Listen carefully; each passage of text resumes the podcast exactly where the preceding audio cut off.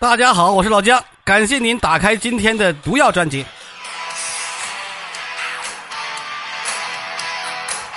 大家看到封面图上的爱因斯坦蜡像，首先映入眼帘的就是他乱蓬蓬的头发吧？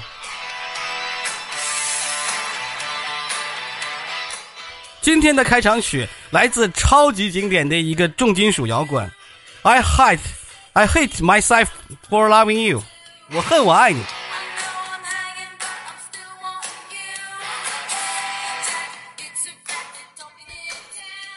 我们要讲的爱因斯坦头发为什么乱蓬蓬呢？是因为一种不算罕见病的罕见病——蓬发综合症。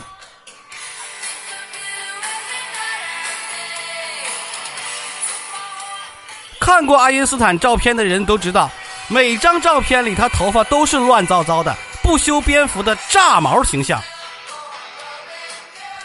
许多人呢认为这是爱因斯坦忙于科学研究，无暇打扮自己的论证。实际上，爱因斯坦这头蓬松的头发与一种叫做南梳头发综合症，也叫做蓬发综合症的罕见病有关系。为什么说它又不算罕见呢？因为现在发病率很高。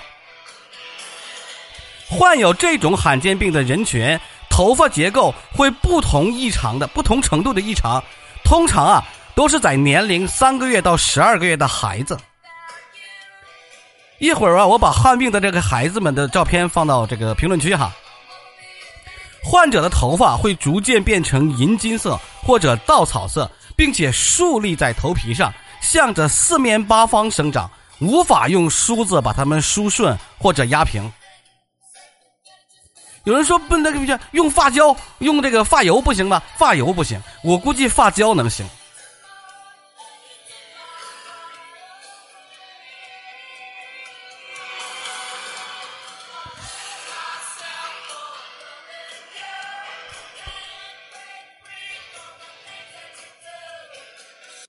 其实人们呢，对于这种罕见病的认识非常早。早在1845年，德国出版的一个儿童故事，就以南梳头发综合症的患者为原型，创造了一个叫做南梳头 Peter 的这么一个角色，是一个这个童话主角啊。1973年，法国的研究人员首次在文献中详细记述了南梳头发综合症，但该病啊，在当时是极为罕见的，直到90年代末，报道的病例也仅有60例。二零一六年，法国国家卫生院的一个主任叫做迈克尔·史密森，在法国国家的科学研究中心的同事正式确定了他的遗传原因，并且呢，把研究结果发现在了美国科学杂志上。研究人员呢，对于来自欧洲的各地一百零七名患有难梳头发综合症的孩子进行了 DNA 测序，把 DNA 序列与头发的状态正常的人的 DNA 序列。做了一个比较，就是你患上这个病的人和没患这个病人做 DNA 比较，发现患有难梳头发综合症的孩子里头有三个发生了基因病变。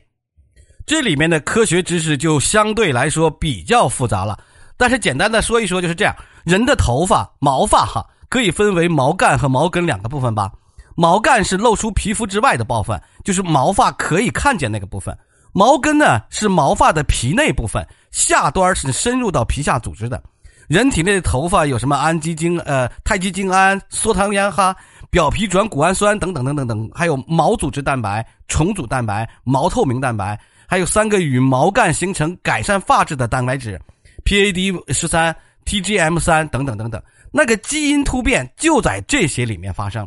研究人员发生发现哈。与三个与毛干形成和改善发质的蛋白质里头，只要有一个基因发生突变，就足够让孩子们的头发难以梳理。毛透明蛋白呢，是一种由 THCC 组成的一种基因编码结构蛋白，作为角蛋白和中间丝连接的桥梁，它对发干顺利的形成圆柱形的这种横截纤维至关重要。而呢，它这种基因突变占据了患南苏综合症的病例百分之七十以上。给大家算一张图，大家就明白了。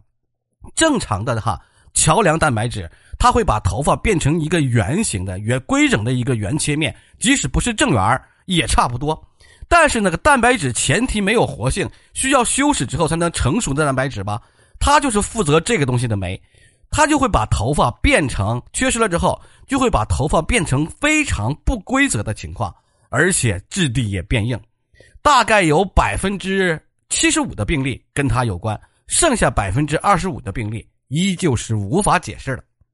大家可以在评论区上的那个显微截面图可以看到哈，科学家们把患有难梳头发综合症的孩子放在里面观察，一般人的头发截面是圆形的光滑的圆柱体，而这类罕见病的头发横截面是三角形、心形，甚至是肾形，呈现出带有纹理的纵向凹槽体，并且呢，多个不同的截面可以出现在一根头发上。这就使得发丝啊，在折射光线的时候，也会跟普通人的发丝不同，产生一种闪闪发光的一种效果。研究团队呢，就继续在小鼠的身上试验了正常细胞和突变细胞，发现拥有这个基因的小鼠会表现出不规则扭曲的胡子，出生时候呢有波浪状的毛皮发，出生四周之后就会改善。所以说呢，我们可以得知，这个基因突变会是一个合成时间短的蛋白质，使人的这个毛发基因功能几乎完全丧失，长出了不规则的毛发。除了科学家研究的领域，其实社会领域对这方面也有关注。二零一七年的时候，英国的《镜报》就报道了一则有关于难梳头发综合症的消息。一个名字叫做莱拉·格罗斯巴罗的小姑娘啊，因为难梳头发综合症，就感觉到苦恼不已。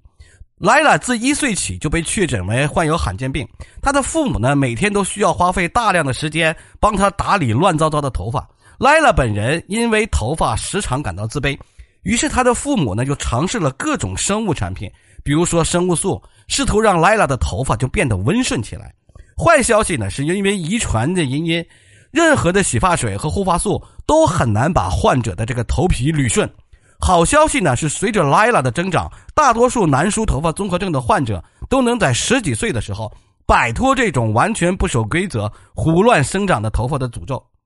但是我说的是大多数哈，很明显，爱因斯坦不属于这个大多数。如果一个儿童百分之五十的头发有倒三角形或者凹槽状的毛干生长特征，就可以判断他是患有难梳头发综合症的。因此呢，患有难梳头发综合症比我们想象的要常见，只是许多人没有选择去看医生，没有选择呢去去进行医学治疗，而医生呢可能也根本就意识不到这个叫做难梳头发综合症是一种罕见病。科学家呢用基因方式破解了这种罕见病的致病基因，也就是说是一种基因突变。啊，虽然说呢，这种疾病会随着年龄而消失，但是小时候打理起来还是比较麻烦的。好，我们今天科普了难梳头发综合症，也也有叫做蓬发综合症，它看起来对于我这种秃子还是比较友好的。感谢大家的收听，我们下期再见。